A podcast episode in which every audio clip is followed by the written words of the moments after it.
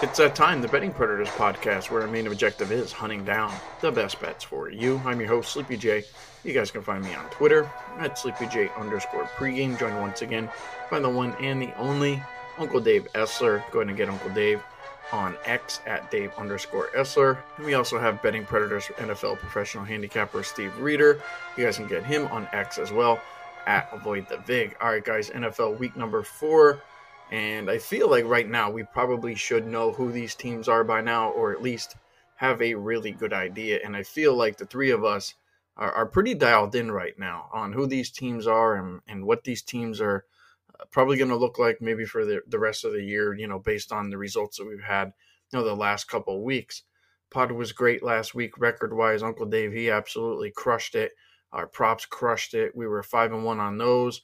Uh, hit another agreed upon pick. Best bets were two and one. So uh, it was a really good week. The only thing we missed on was our parlay pick there. And uh, again, you only have to hit one out of five. So hopefully we'll go ahead, and we'll cash one of those. But uh, I see another big week. But all in all, um, I really think that we're kind of like lasered in right now with all these teams, players, coaches. So I'm predicting another strong podcast this week. Uh, this week's show will include the four biggest games player prop contest. Uh, Uncle Dave will have the weather. Steve will have the injury update. Uh, I'll go ahead. I'll release the sheep's pick of the week, and we're also going to do our three-team predator parlay, quick promo, best bets, and we'll go ahead. We'll wrap this puppy up, get you guys out of here with our three-degree pick. So that's all on our plate for this week. Let's go ahead. Let's bring the guys in. Steve, I want to go ahead. I want to start with you. Now we've seen, you know, who these teams are, what they have to offer. So let's just go ahead. We're going into week four there, Steve. Tell me who your best team is and who your worst team is right now in the league. Yeah, I, am I'm, I'm very high on Miami this year, and I, they moved up a lot in my power ratings. And KC started there, and they haven't really gone too far. But my best team in the league and my power ratings is San Francisco, uh, which is a half game higher than KC.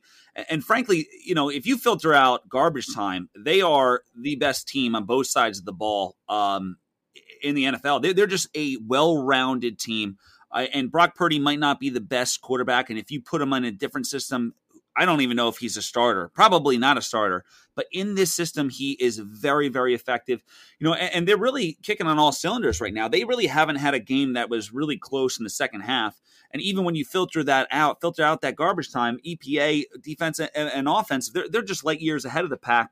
Um, you know, obviously Miami Dolphins last week was skewing the results a little bit there. That's putting them in kind of the same pantheon.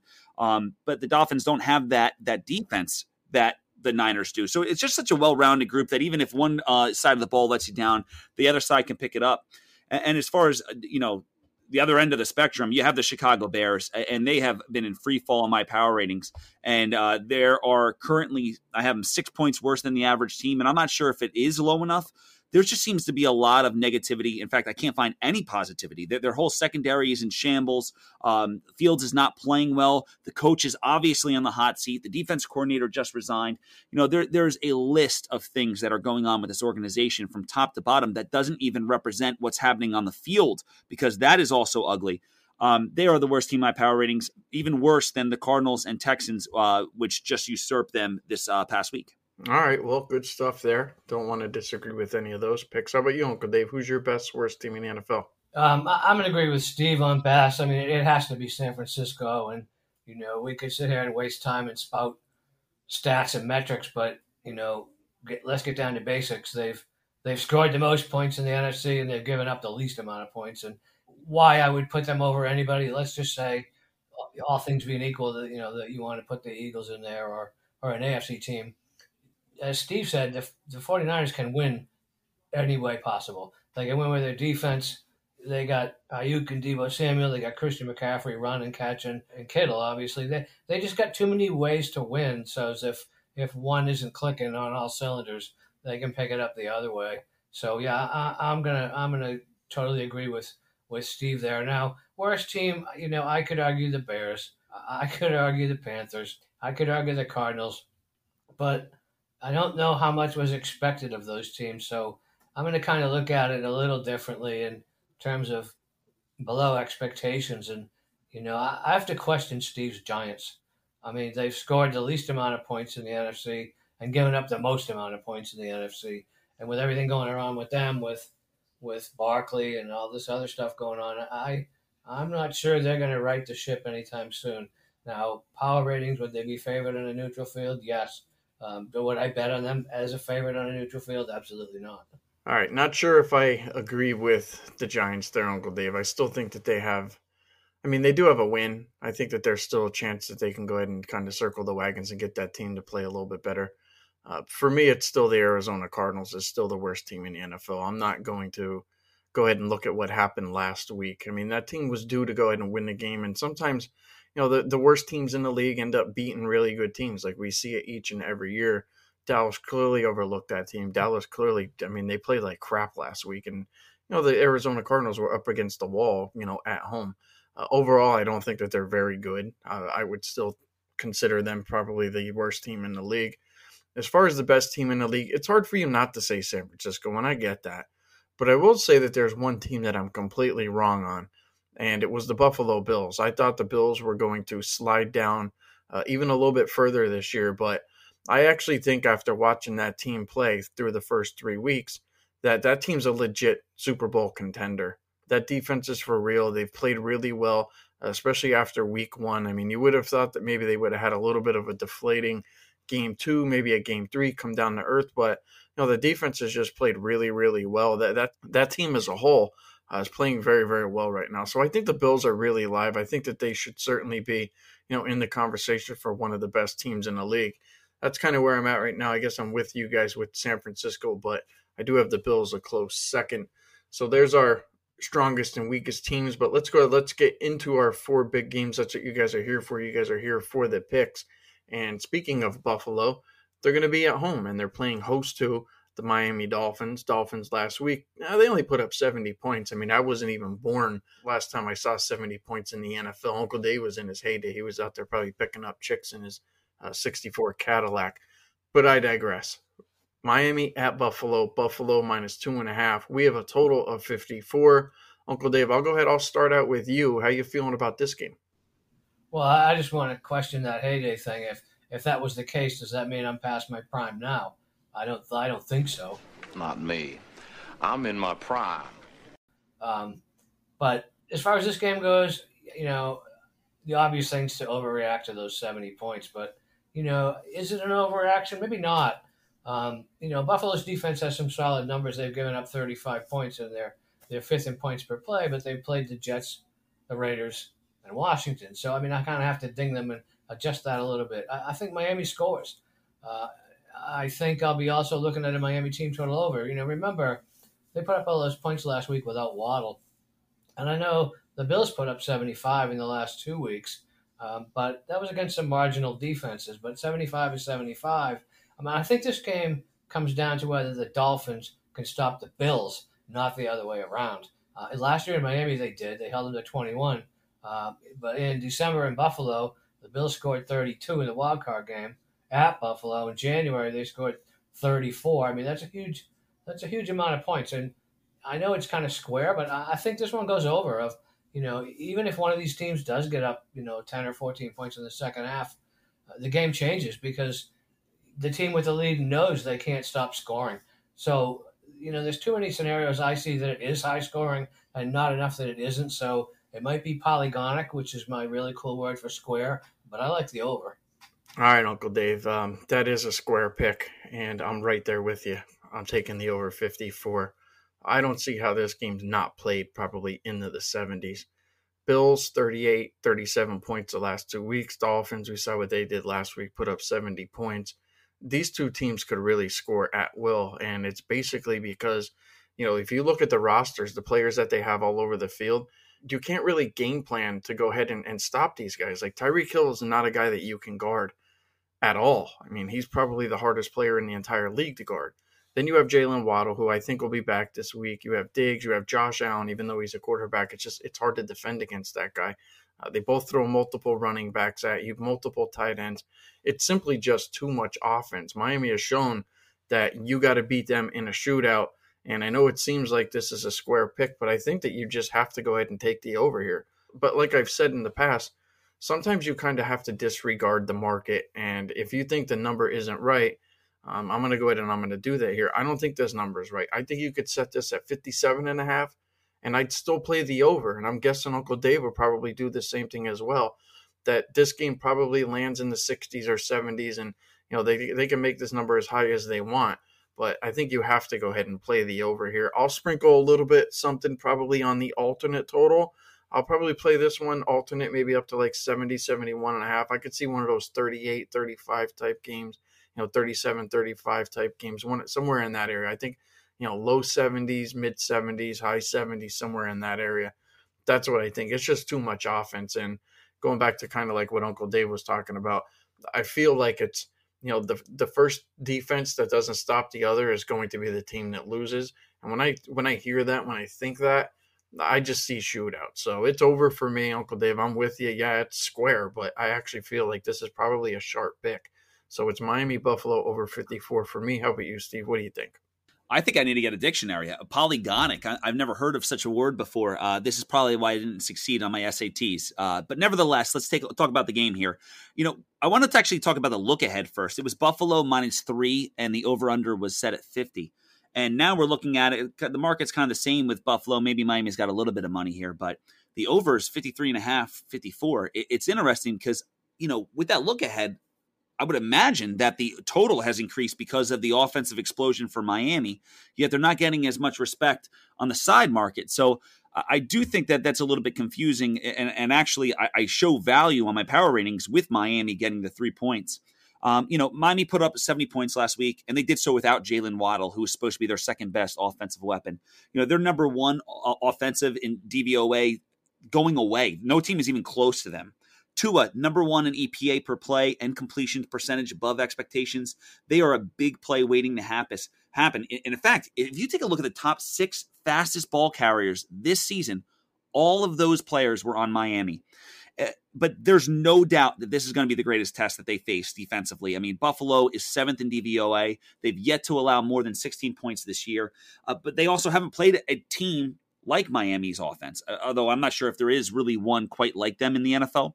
Um, and you mentioned it, both of you, that there's going to be a lot of points scored. The Bills' offense put up 38 and 37 points the last two weeks, and Miami's defense is bottom third in DVOA. Uh, high total with Waddle set to come back. I could only look to the over, kind of like you said, and it's a polygonic play. I know, I agree with Dave, um, and I do think there's some value in Miami plus three. I haven't quite gotten there yet a lot of people that I respect uh, are on the Bills and like the Bills catching, uh, you know, laying less than a, a, field goal. So it's kind of giving me a little pause. I'm still evaluating that, and uh, I, I do anticipate a lot of points.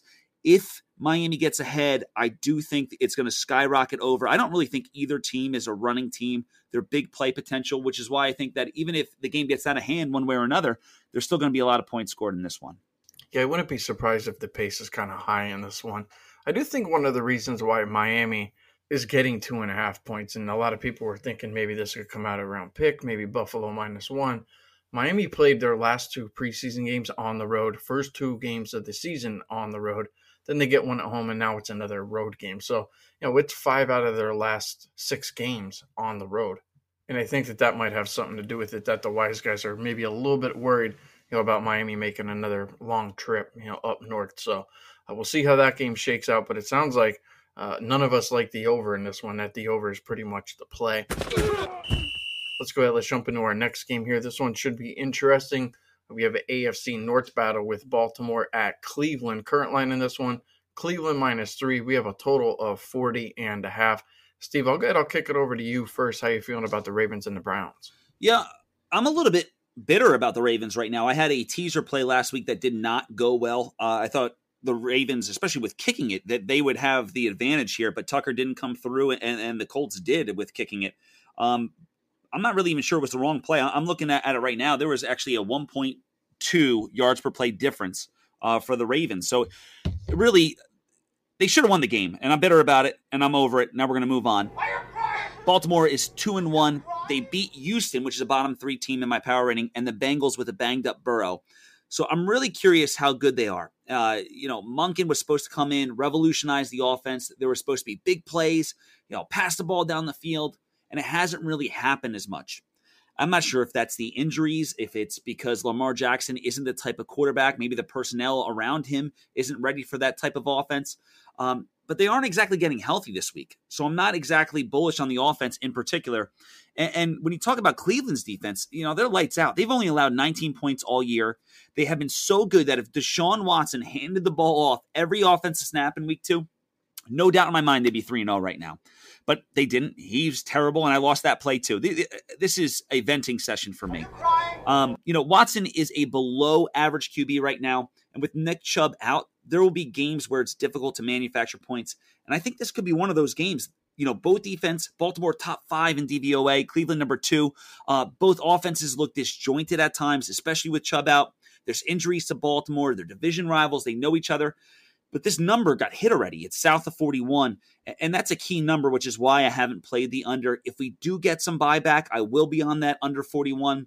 And as far as sides go, you know, this moved three points from the summer. Baltimore has underperformed, underperformed as has Cleveland's def- uh, offense. You know, laying three in a division game, it's probably going to be a one score game. Am I comfortable doing that? I'm really not. I, I think it's going to be a low scoring game. The two and a half made me a little bit interested. I, I have not played anything on this. I'm not sure if I'm going to get to the window on it. All right. I'm slightly on the other side, Steve. I kind of lean to the over here. And a lot of that's just due to the Cleveland Browns. Know, I talked about this team last week with no Nick Chubb. This team was going to be forced to have to throw the football. And one of the plays that I gave out, I believe I gave it out on this podcast, was Deshaun Watson to go ahead and throw uh, like over 30 and a half attempts, or I gave out his passing yards over. I had a lot of stuff out last week. And a lot of it was based on the Cleveland Browns being put in a predicament that they had to throw the football. And I don't think they're going to go ahead and shy away from that this week. I could easily see them throwing the football. You know, if they can get Watson to have another week like he had last week, that's going to go ahead and propel them and carry them for the rest of the year because their rushing attack without Nick Chubb's going to go ahead and it's going to struggle pretty much all year long.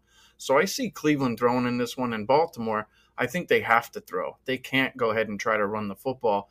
Gus Edwards has a concussion. Don't know if he's going to go. We already know the story about J.K. Dobbins. So I feel like both of these teams uh, coming at least into this week are, are going to be put in a situation where they have to throw the football.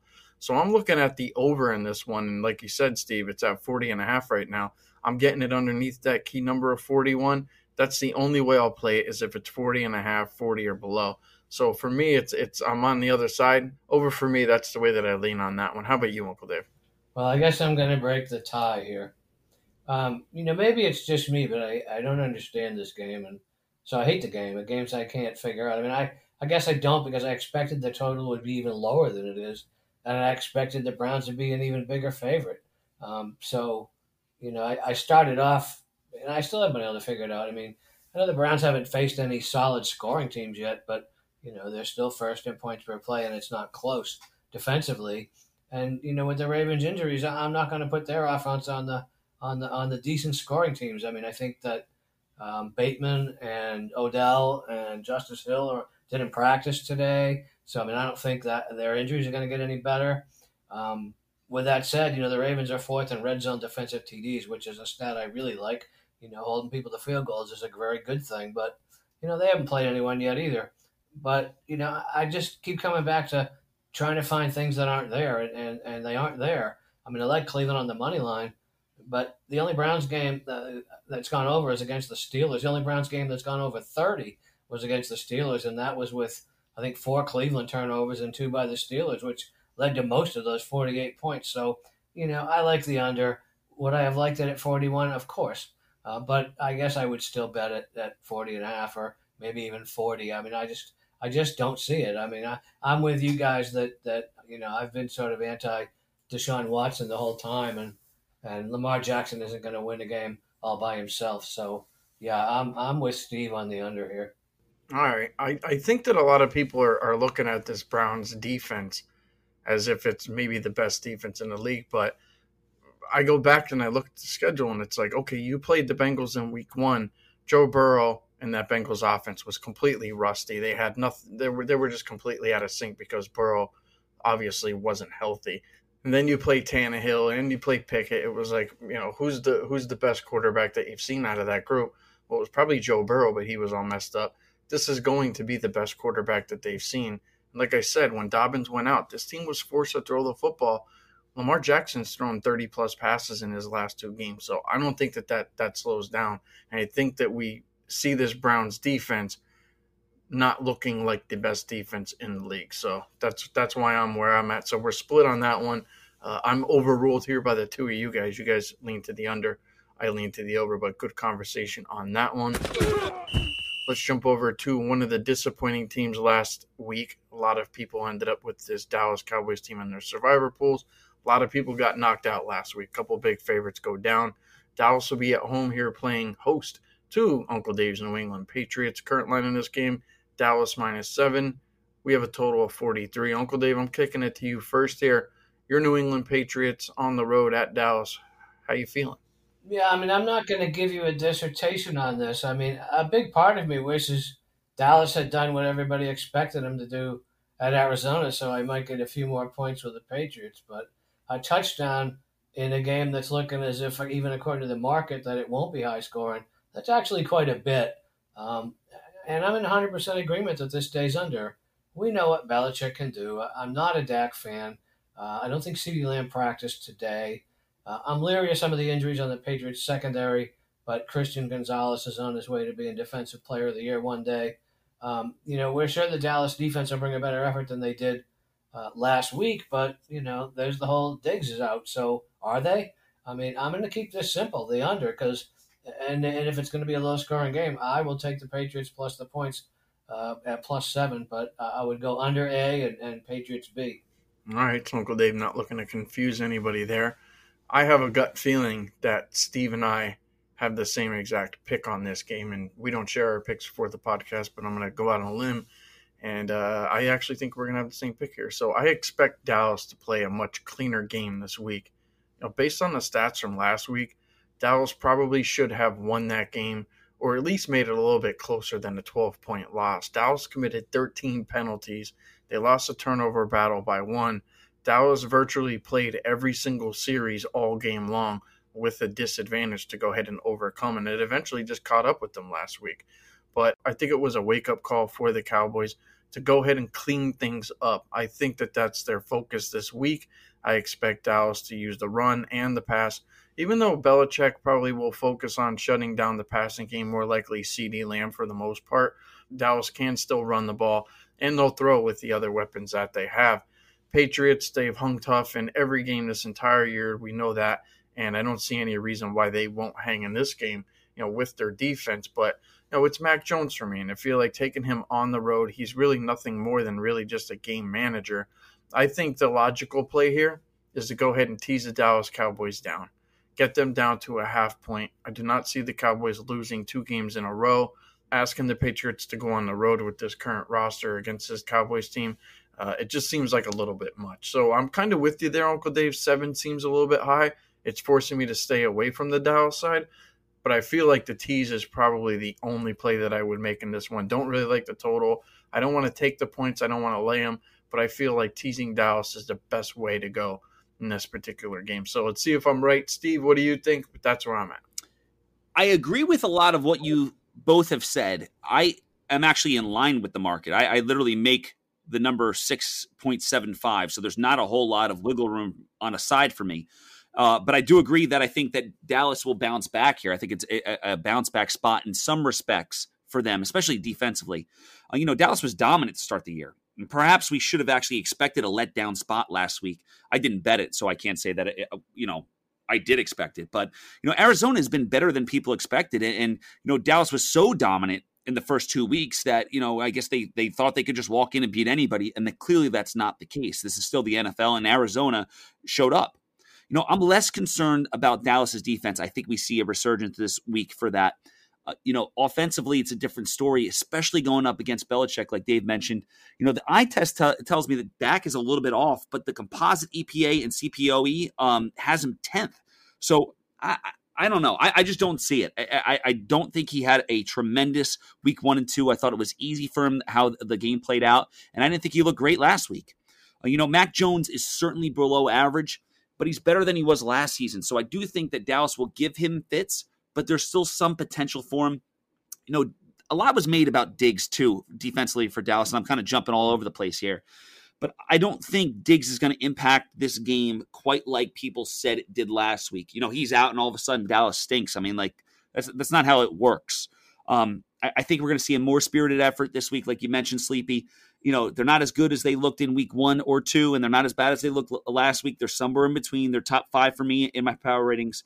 It's a big number, so I'm not going to play it. And and you know, if anything, if I had to play anything, I, I play the under, but I'm passing it. Come on. Why'd you pass? All right, so Steve, you're going to go ahead and pass. I guess you didn't like my teaser with Dallas there, Steve, at all. You know, I, I really genuinely don't take teasers unless I'm going through seven and three with it. And, and the fact that you can get like a, an expensive six and a half, I'd probably rather play that uh, unless I have anticipation that the line's going to go way up. That's not something that I traditionally would do. So if I was going to play it, I would play the more expensive six and a half. All right, cool. All right, well, that'll wrap up that game. Let's go ahead. Let's jump into our fourth and final uh, big game preview here. We have Cincinnati. They're going to be on the road here at Tennessee. Current line in this game right now Cincinnati, road favorite, minus two and a half, total 41. I'll go ahead. I'll start this one out. I actually love the fact that the Bengals looked rather bad last week, even though it was a win. Burrow, I think we all agree here, he's clearly not healthy, but it's another week for him under center. And that's what worried me about Burrow was that he missed the entire preseason, had no reps, uh, was going into this season with kind of like a sputtering offense, and we saw that in week one. Now he's all banged up again, and it's still looking like a sputtering offense, but let's not lose sight of what happened last week when it mattered most. The Bengals and Burrow got it together and they got it together when they needed to. The Titans, they looked really bad last week, and Tannehill has looked absolutely terrible. The Bengals defense last week looked great, and Tannehill, that's a quarterback that the Bengals defense has had success against. Derrick Henry, he's not right right now. Uh, he has a toe injury. I think he had like 20 yards total last week.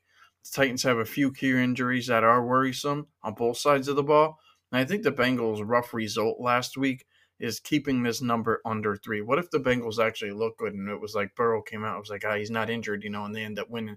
This line for sure is three. But the fact that the Bengals won, the Titans lost, it sets up a little bit of a situational advantage here for the Titans. But I would be careful with this Titans team. When we were talking about best and worst teams in the league, this Titans team crossed my mind multiple times. And if they can't run the ball with Derrick Henry, and that's typically how this offense goes, right now with Henry kind of on the mend, not looking well, it's going to completely break down the same way that it did last week. I mean, they had just six first downs last week, just 26 yards on the ground. They were two for 12 on third down. And I think we should probably go back to last week against the quarterback that a lot of people thought were struggling, and that was Deshaun Watson. And he ended up having his best game of the entire year against this Tennessee Titans team. So I think if Watson can do that, Burrow can surely do that. It's another week, and we know he's going to get nothing but treatment. So I think the Bengals actually come in here, surprise Tennessee. I think they win this game. I don't want to say comfortably, but maybe by a little bit more than a lot of people expect. Maybe somewhere in that 8 to 11 point range where the Bengals really aren't in any jeopardy of losing the game. I can't trust Tannehill. If Henry's not healthy, this offense is going to look absolutely anemic. So I don't expect much from Tennessee here, but I think Cincinnati, with another week, can go ahead and get it rolling again. And they have something really big to build off of. Like, this is their season saving game, right? I mean, last week they needed to get that win, they got it. And now I think that they realize that they can turn the season around the way that they've done over the last couple years because this Bengals team has started out losing week one, week two, and then they fought back and they go on this insane run. So I think Burrow will get the treatment he needs. I like the fact that they won. This Tennessee offense is absolutely brutal right now. So with Cincinnati for me at minus two and a half all day. That's where I'm at. How about you, Uncle Dave? Yeah, I mean, this is another game I didn't really want to look at. Um, you know, I, I had to do some praying, like, Father God, help me figure this out because, you know, we know a lot more about the Bengals simply because they've been in the news all season with Burrow's health. So I kind of looked at Tennessee first. You know, as you mentioned it, their offense is 29th in most of the important statistical categories. And you mentioned it again. They haven't been able to run the ball, but you know, that's where the Bengal defense might be vulnerable. I mean, they've been allowing over five yards of carry. Um, and Cincinnati hasn't been able to run the ball. Um, and I don't think they will this week with the Titans' uh, defense being number one uh, in, in yards per run. So I don't think they're going to fare well there either. So I think the balls in the air, which makes me like the under a lot less than I thought I would. Uh, and what I didn't want to do is go into this game was jump back on the on the Bengals bandwagon after one win. I mean, albeit over a Rams team that I actually like. Um, I, I, don't want to overreact. I mean, my guess is the Bengals will be the public play, and I really can't disagree, Sleepy. Um, they can't run, uh, but the Titans' pass defense has been, I'll just call it unhealthy for for lack of a word I don't want to use on the uh, on, on air here, uh, that they suck. And, and, you know, I don't want to drag it out with stats. We don't have all night. They just do. Uh, and the Bengals have better players. So I'm gonna I'm gonna go with you, Sleepy. I'm gonna I'm gonna take the Bengals. Uh, and and I'll just throw one more thing out there. What what kind of concerns me about the Bengals is is uh, Burrows throws over 15 yards, um, two for 17 this season with a pick last week. So you know maybe uh, I've read where he can't plant very good with that calf and drive the ball. I don't know, but um, that is potentially a problem. But I'll talk more about that in a little bit. I'm going with the, uh, the reluctantly with the Bengals. Sleepy, I'm with you. All right, that makes me feel pretty good there, Uncle Dave. And I will say one thing, and you just noted it, and I spotted the same thing: is that Burrow is not able to go ahead and plant, get the correct accuracy and the correct um, timing down, you know, going ahead. So I think that the Bengals are probably going to look to shorten up, get Chase, get Higgins the ball, you know, right off the line of scrimmage, somewhere where he doesn't have to go ahead and try to pinpoint something down the field. But I'm not even really too worried about it there, Uncle Dave, to be honest with you, because the Tennessee secondary is absolutely brutal. So I think Burrow will actually looked better this week, and that's kind of what I'm banking on. How about you, Steve? How are you feeling about the Bengals and Titans? I don't, I don't have much to add from what you folks said, so I'll, I'll, try to keep it simple here. I mean, you know, I have tremendous respect for Vrabel this could end up being a reset year for the organization. You know, there are a couple of losses, I think, away from pulling Tannehill. I, I, don't think anybody would be shocked if that ends up being the case. I mean, Derrick Henry, not himself. You know, they're not running the ball well, and part of that is because of Derrick Henry. The other part of it is because of the offensive line. It's it's in complete shambles, and you know their first round picks not coming back this week. You know, I, I, it's diff- it's going to be difficult all year for them to manufacture points, and the Bengals defense hasn't looked all that great up until the last week you know, but I still just don't see how the Titans are going to be able to move the ball effectively in this one. You know, defensively, they're having success against the run, but not so much against the pass. And, and in some respects, that helps them because Burrow's not himself. And, you know, I still think he's going to be able to move the ball down the field here a little bit. You know, the Cincinnati D line, uh, after having some success against the, the Rams uh, last week, I, I think they're going to have that success against Tennessee because that offensive line is so bad. You know, everything you folks said, you know, I, and I want to be on Cincinnati. The only reason why I'm I haven't bet it. I mean, it's minus two. Uh, how could Cincinnati, the you know the team that that could have went to the Super Bowl last year, that has Burrow back, even if he's not at full health, be laying less than a field goal against Tennessee that's looked awful and has no law offensive line? Um, it's still not where my power ratings are. I say that Cincinnati should only be laying one and a half. So it's given me great pause because of that. Um, you know, the under right now is 41. It's a key number that, that's certainly worth a look, but you know, I, I, think we have a better angle that we'll get to momentarily. You know, one of the things that I, I noticed last week there with this Tennessee team, and it's something that I really haven't seen a lot of, is Vrabel just clearly out there with his head down, like this is going to go bad. And I think that we're seeing that right now. I actually think that Tennessee was kind of they put themselves in a bad situation with Tannehill. The fact that they didn't draft, uh, move up in the draft to try to draft an actual franchise quarterback. Yeah, they went out and they got Malik Willis, but I think there's a team that had the benefit of the division being down. You know, they had a good head coach, a, a quarterback that can manage the game, but they had one of the best running backs in the entire league. Good defense, half good defense. You know, where they ended up winning enough games to go ahead and really screw themselves for their future. Now you have to ask yourself, what do they do? I wouldn't be shocked if maybe they pull Tannehill. If if Henry is kind of hurt right now, maybe they just let him go ahead and get fixed. I could see him maybe missing some time. Maybe they sit DeAndre Hopkins. Maybe they just wrap it up and just say, you know what, let's not go out there and try to win, you know, seven, eight, nine games like we had over the last couple years. Let's just go through the motions. This is a team I'm looking to bet against more than anything, you know, in the future because Tannehill is not taking this team anywhere further than a first round loss, and we've seen that. So uh, good. If you guys are a Tennessee Titan fan, you know you probably hate our guts by now. You up there talking shit. That'll wrap up that. Those are our four big games there. let's go ahead. Let's get into our player prop contest. Props to us, guys. We were five and one last week on these. Uh, Steve swept, Uncle Dave swept. I was one and one, so looking pretty good as far as our dinner bets concerned right now. Uncle Dave's in the lead. He's got four wins, two losses. Steve's sitting at three and three. I'm pulling up the rear here at two and four. So overall, with our prop contest picks, uh, nine and nine on the year, so not that bad. But we're certainly looking to go ahead repeat that nice five and one player prop record from last week. Uncle Dave, since you went ahead, you swept last week. I'm going to go ahead and let you go ahead and lead out this week. What are your two props for the player prop contest? Well, I, you know, if we're just talking wins and losses, I'm going to start looking for some, you know, no safeties at minus two thousand. I don't think that's fair, but you do make the rules because you are the host. Um, one of the things I'm, one of the ones I'm going to give up here is uh, I don't have a number for it yet, but I'm going to bet it. Uh, I like Burrow pass attempts over. We talked about it a minute ago. I I like the Bengals to be able to throw the ball. I'm not sure if they're going to be able to throw the ball deep. While we're on that subject, I'll circle back to what Steve said about that game. I'm I'm leery as well. I have a lot of respect for Mike Vrabel, and just when you think he won't, he does.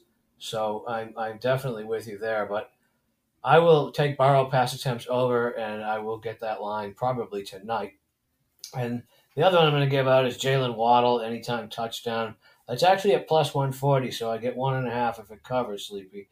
Uh, assuming he plays, which I think he will. Um, he had 100 yards against the Bills last year in both games.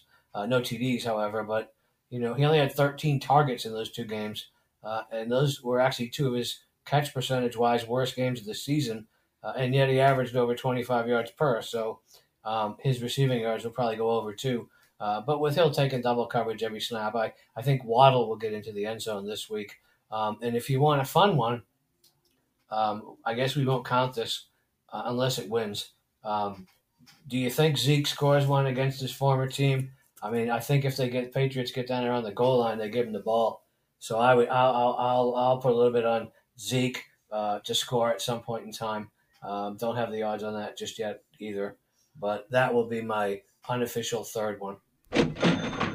So, Uncle Dave, before we go ahead and move on, what would be your buy price to go ahead and play Burrow over his completions? Yeah, I was thinking a 35 and a half or 36, and I, am going to say 36 and a half because, you know, I'm looking at this and, and I think that number might come out even lower than that because, you know, DraftKings is sitting right there with Josh Allen and Tua both at 35 and a half.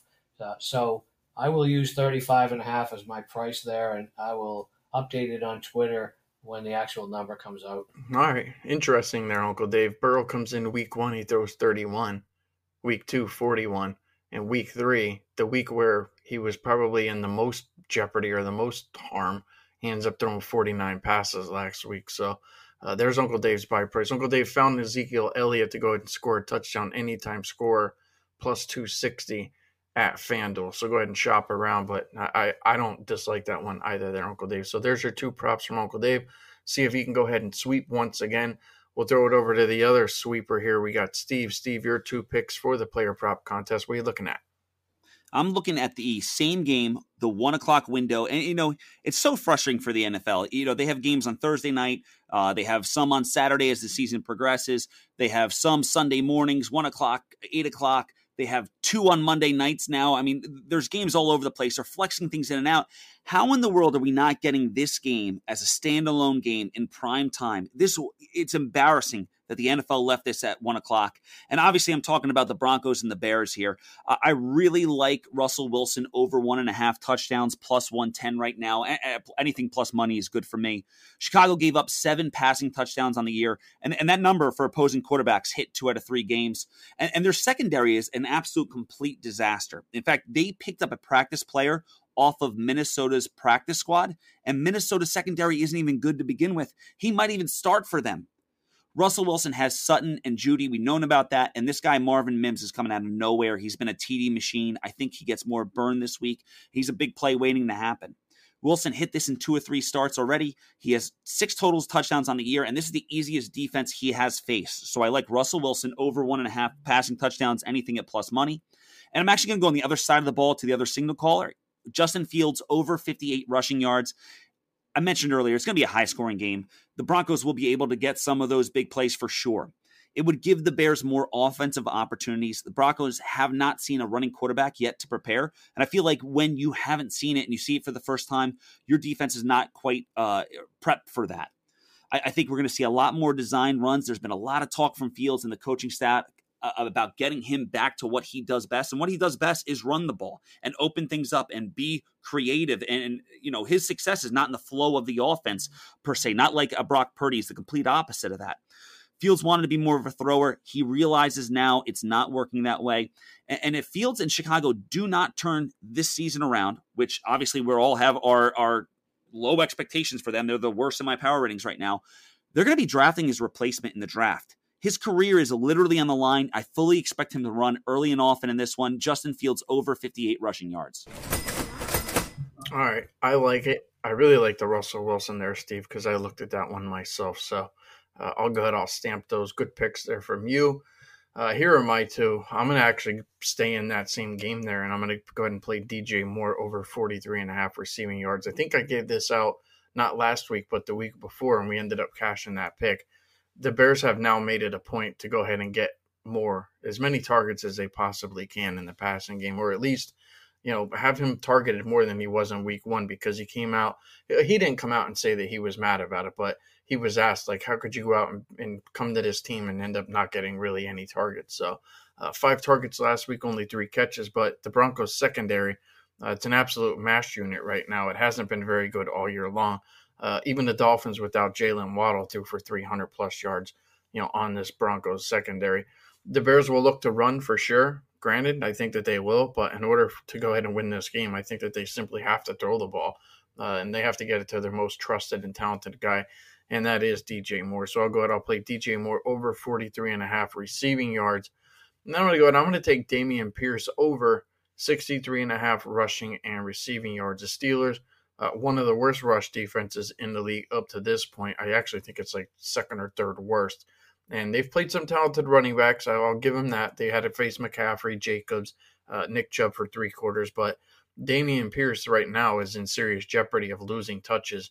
And this Texans backfield is going to end up looking more like a 50 50 timeshare um, if he ends up not running with a purpose this week. And I think that he has to. But I also think he'll be involved in the passing game. You know, he's averaging 16 touches right now per game. I think he had three catches last week, three catches a week before. So he'll be involved in the passing game as well. But Devin Singletary actually looked pretty good last week, and he looked rather productive. He was actually out. He actually outproduced Pierce. So I think Pierce comes into this game against his bad Steelers rush defense to run with a purpose. I think he'll get his touches in the passing game. I think 63 and a half over rushing and receiving um, is the way to go. So that's the two picks that I'll go ahead and I'll give out for that.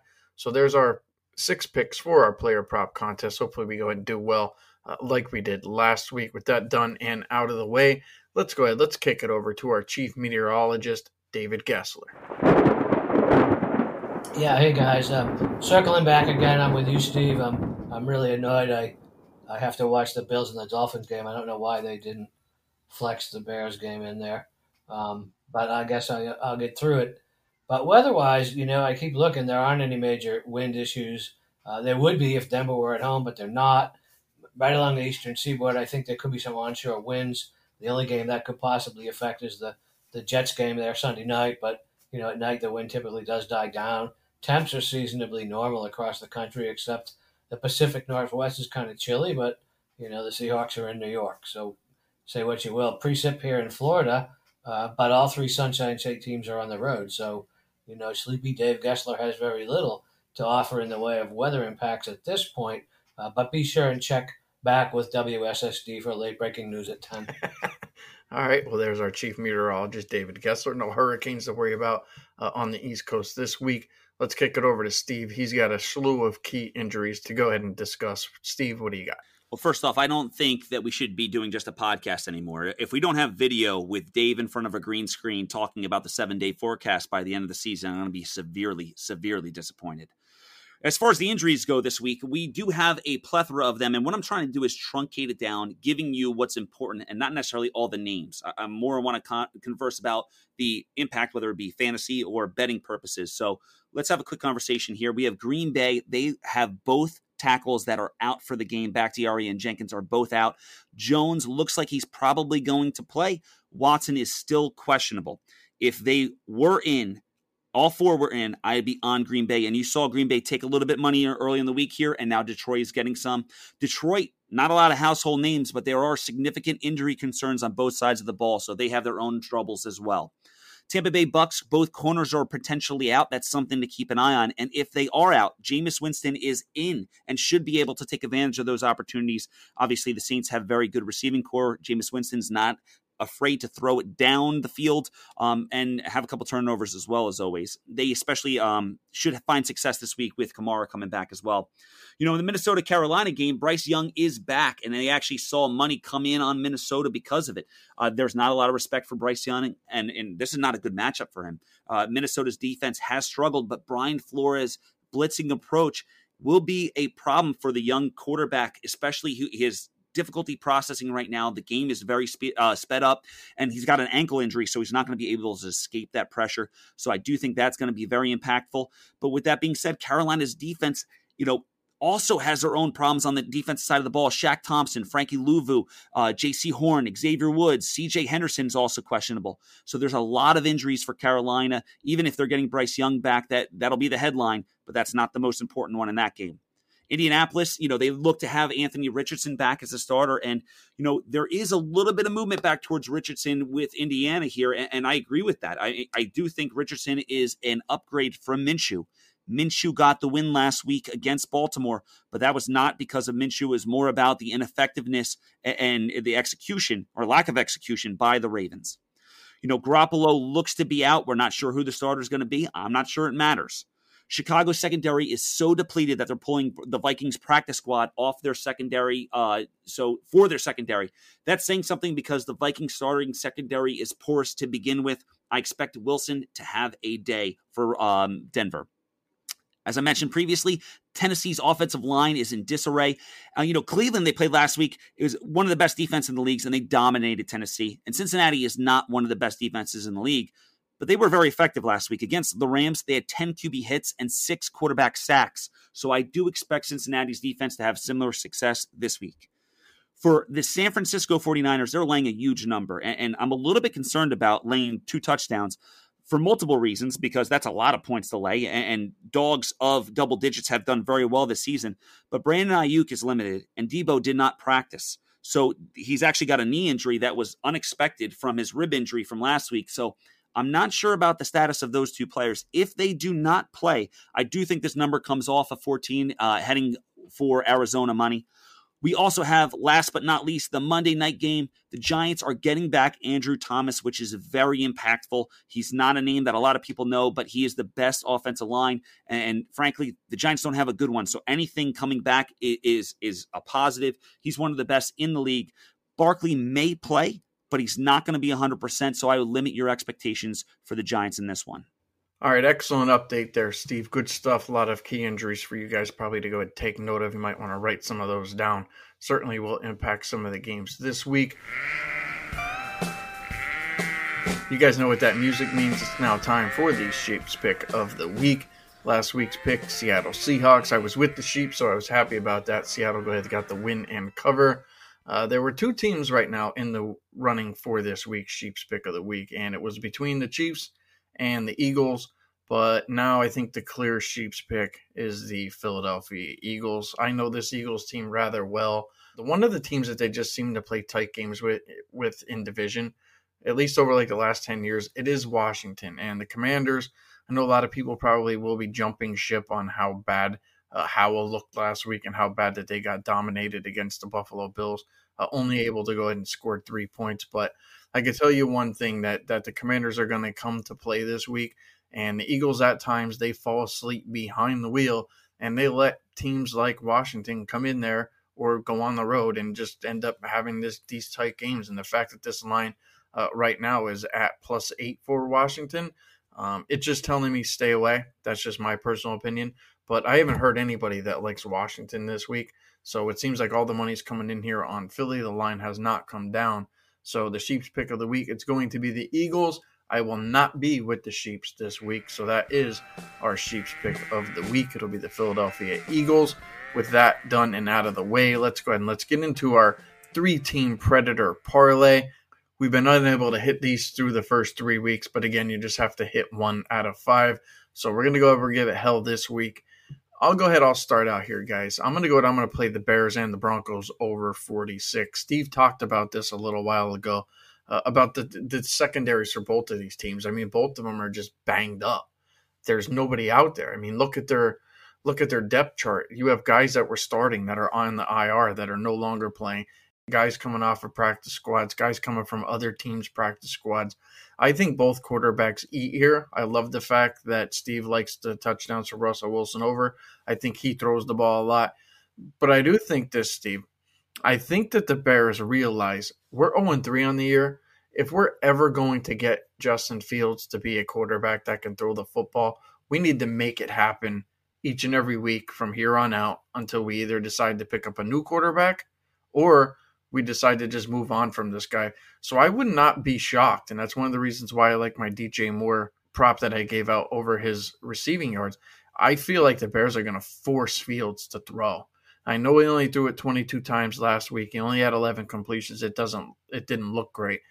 But why not just let him go out there and throw? Force him to throw. Force him to be a throwing quarterback.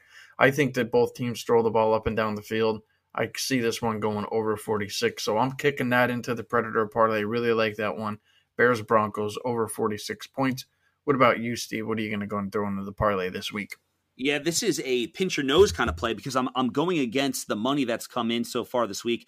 You know, the look ahead for the San Francisco Arizona game was like 41, 42 ish.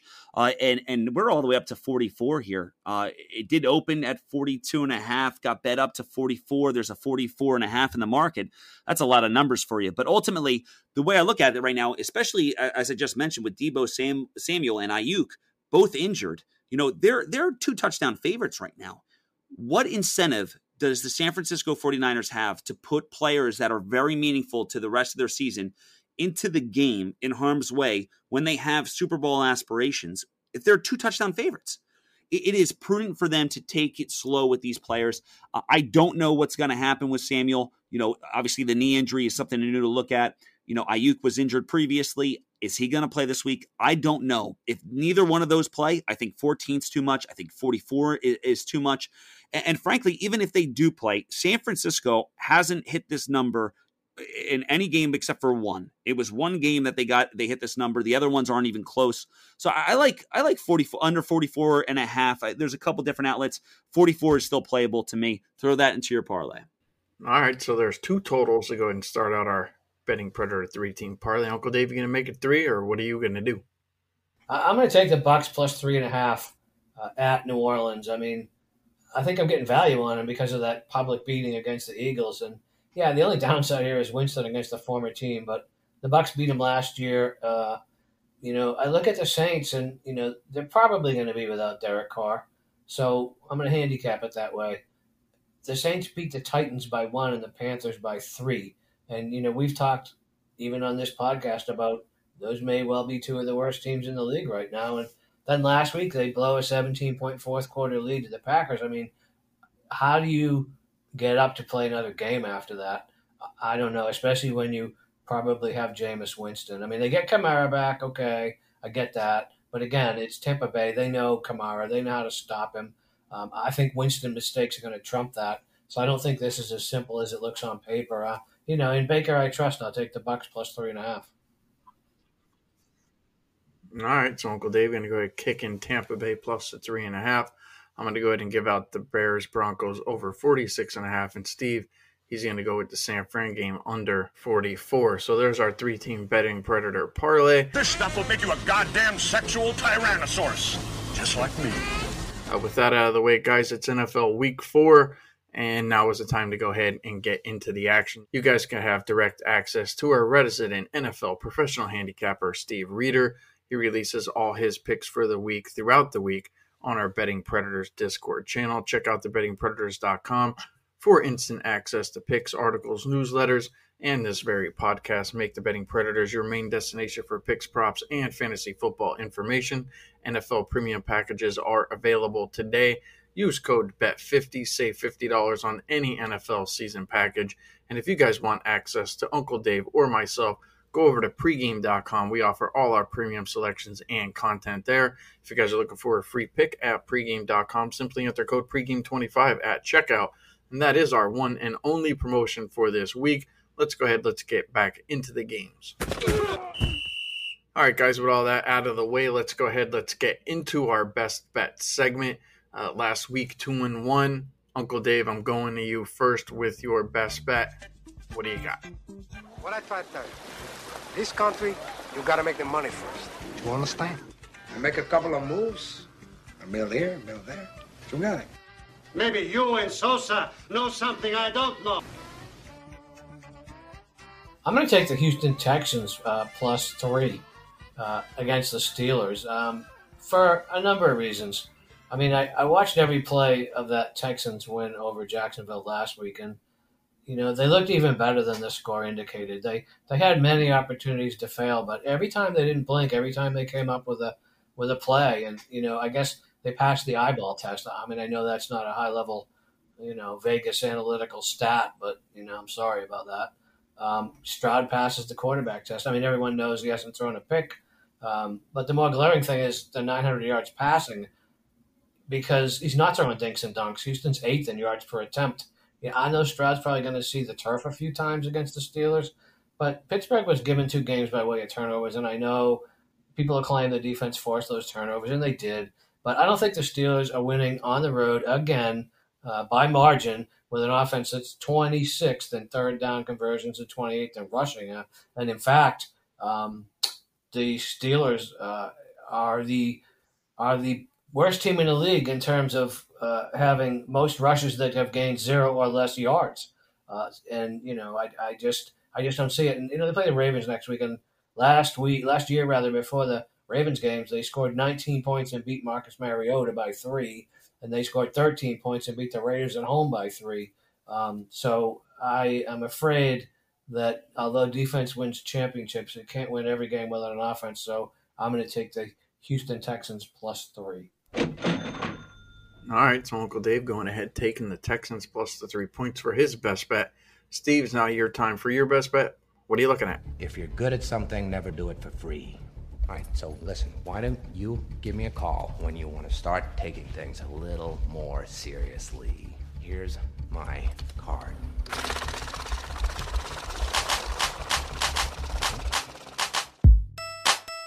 Breaking news Taylor Swift is expected to attend the Chiefs at New York Jets game in person to support Travis Kelce. I'm so glad that I was the one to break it, you all. Unfortunately, this is not live, and you probably heard it. And it's been on the media all day. Uh, so let's get to the best bet. You know, originally when we first started this, my intention was to give out Minnesota minus three and a half, but we've seen money come on them uh, all the way up to four, four and a half at some outlets. You know, and so much of my positivity with the Vikings is complete opposite of last year. Last year they were lucky. I mean, the one score games are undefeated. You know, everyone knew they weren't as good as their record suggested. And now we're we're we're looking at a team that is 0 and 3 and they're I don't even know if they have a heartbeat left, but if they do, this is the game they need to come with it. And you know, think, look how bad this is. They have six turnovers inside their opponent 20 yard line, four of which came inside the one yard line or in the end zone.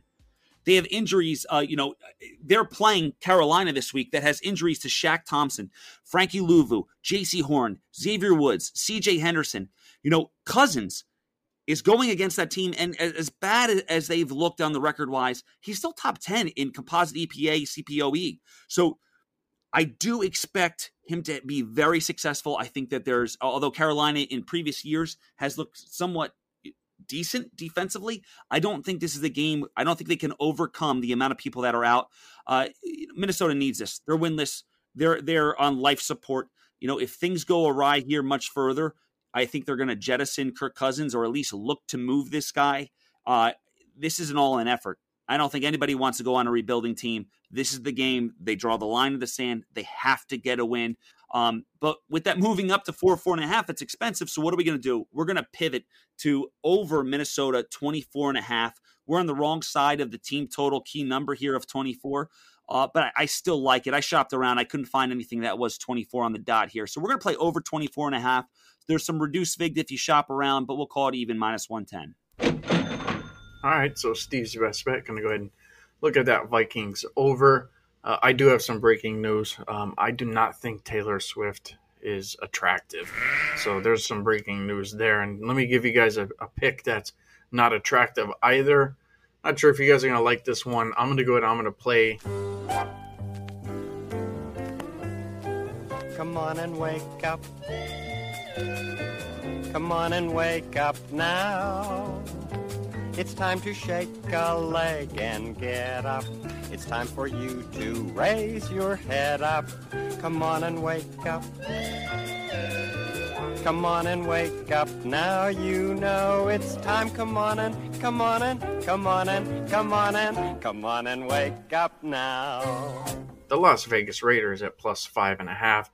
I think this Chargers team is in serious trouble right now. Even though they squeezed out a win against that team that Steve just mentioned, the Minnesota Vikings, I think it's going to be tough for them to go ahead and get back up for this game this week. The Raiders in my opinion. They're going to have the home field advantage here at this stadium. The Chargers, right now, they're dealing with about 10 guys that are either out or injured, and they just lost Mike Williams for the entire season. That's a huge blow. I mean, he was so important to that team just last week. They don't win that game against Minnesota. I think he had 121 yards, six or seven catches last week, a touchdown.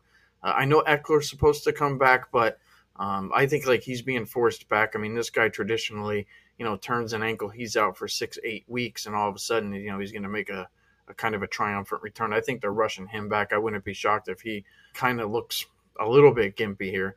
The Raiders, they are healthy, if you ask me. I think Jimmy G is going to play. I think that Crosby is going to play. Those are the two guys that are a little bit banged up, but I think both of those guys probably play. But outside of those two, I mean, the, the Raiders team's pretty much healthy. I think the Raiders have a legit shot to win this game outright. I think this line's wrong. It should be probably Chargers minus two and a half, maybe Chargers minus three at most. I'll take the points here. I'll take the five and a half. I'll sprinkle a little bit here on the Raiders.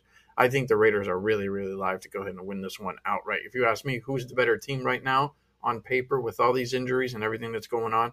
It, it's the Raiders. And being here in LA, you're going to have nothing but Raider fans there. So it's going to feel like a home game here, kind of a bounce back spot here for the Raiders coming off of a loss and the Chargers coming off of a win. This is just a really bad situation for me uh, when you look at, at trying to go ahead and back the Chargers. I cannot do that.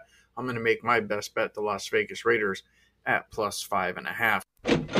All right, so with best bets out of the way, let's go ahead and get into our final segment here, and that's going to be the three amigos agree pick last week.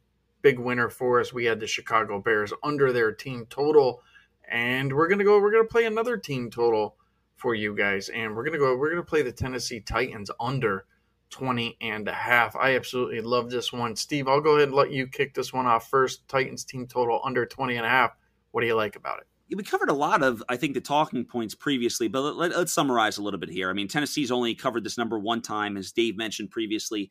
It was against a Chargers defense that it's abhorrent. They're terrible. You know, they scored three points last week against Cleveland, which is you know, arguably the best defense in the league. You know, and Cincinnati's not the best defense. They're mediocre. But, you know, Lou uh, Anarumo, I can't say his name properly, but the defensive coordinator for the Cincinnati Bengals held the Rams to 16 points last week. They look like they're a much better group right now that they're starting to hit their stride a little bit more. And, the Rams are better much better on O than Tennessee is. Uh, the offensive line for Tennessee is banged up. They don't have a run game, and that's what they're predicated on. You know, and last week Cincinnati had 10 QB hits, six sacks on Monday Night Football uh, in that Rams game. I think we see a very similar um, situation here against Tennessee. Uh, you know, Cincinnati's D is more susceptible to the run than the pass, so maybe Tennessee finally starts getting their run game together. But I'm not sure that doesn't help our our under here. You know, that's going to keep the clock moving, not a lot of stoppage for those incomplete passes. You know, and on the flip side of the ball, Cincinnati's looking for those short completions to Burrow because, you know, he can't maneuver in the pocket or really throw the ball very far down the field. So, you know, shorter passing games, less explosive plays down the field, you know, matriculating the ball, moving those chains for the Cincinnati offense is going to keep the ball away from Tennessee. I, I, think everything here screams under Tennessee 20 and a half. All right, Steve, good stuff there. Love the Bengals game plan kind of thrown in that one. Um, if you go back to last week and you looked at some of the interviews, even when Burrow had the interview, two of the questions that were asked was one, how good's Ja'Marr Chase and what does he mean to this team? And what did you think of the defense? And Burrow was like, if it wasn't for the defense, we don't win this game. And then it was that same question was asked to multiple players and multiple coaches on this Bengals team and a lot of it came back to the defense. And I think the defense is going to come in here knowing that that they won that game for them last week. Burrow managed it. Chase was a big help, but it was the Bengals defense that got them that win last week. How could you have any faith in this Tennessee team? Ryan Tannehill is looking worse and worse each and every game. And if Derrick Henry, like I said earlier in the podcast, if he can't run, this Tennessee Titans team, not only do they not pick up yards, but they don't score any points. Asking them to get 20 and a half against a team that feels like they won a game last week, they're going to feel like they can easily win this game this week. Why? Because they've had success against Tannehill in the past. So I think Tannehill's in trouble. Titans offense is going to be in trouble here. It's going to have to be one of those situations where the Bengals put Burrow in a situation to go out there and do too much and end up, you know, throwing the football away and, and Tennessee getting good field position or points off of on defensive turnovers. So uh, I don't see it. Tennessee Titans for me under 20 and a half. I love it. I don't see that offense doing much of anything this week. Uncle David, let you go or wrap this one up. What do you got? I can't add a whole lot to what you guys have already said, but I will try. I mean, Tennessee in the red zone this year, 33%. The only team that's worse is Houston. You mentioned Tannehill, and last week well, Tannehill in game one against the Saints, 16 for 34, less than 50%, less than 200 yards, three interceptions. Uh, and to to underscore the uh, red zone, uh, their 15 points were on five field goals. So, uh, you know, I know aside from that game against the Chargers with with uh, sort of more of an up tempo game against a, a, much lesser defense in the Chargers, I mean, I think that's the outlier. Uh, and this is the inlier. I, am with you. Uh, well, obviously we are. We've already talked about it, but yeah, I mean that would require Tennessee to basically kick seven field goals or get in the end zone three times or some combination thereof, and I don't know how that happens. I do know that um, we should probably circle back to Steve's breaking news. I mean, how do we not just forget this whole podcast, forget all the work we've done this week, and just bet the farm on Travis Kelce and anytime touchdown with Taylor Swift there? I mean, we saw what happened last week, and even after the games, Mahomes said there was sort of some un un unsaid pressure to get him one. You don't think that's any different this week? That'll be my my my fourth prop of the week. Get to the chopper! All right, so there's a bonus pick for you guys: Taylor Swift to entice Patrick Mahomes to throw the ball to Travis Kelce to score a touchdown. So that should be interesting. I think along with that, there, Uncle Dave, I think we've managed to do one thing else on this podcast, and that's probably piss off every Tennessee Titans fan. We will probably lose our Tennessee crowd after this podcast, but you know what? We'll jeopardize it as long as we hit our three amigos pick and we hit all the players and we hit all the other picks that we gave out um, against the Titans this week. Um, I think we'll be pretty happy with that. Hopefully, you guys are happy uh, with the podcast this week. If you guys followed along last week, you guys won. Hopefully, we can go ahead duplicate that for you guys once again. You guys know where to find us on Twitter at SleepyJ underscore pregame, at Dave underscore Essler, at Avoid the Vig. Check us out over there at thebettingpredators.com and on the best sports betting information site on the web, pregame.com. With that said, I'd like to wish you guys all the best of luck for NFL week number four. Enjoy the games.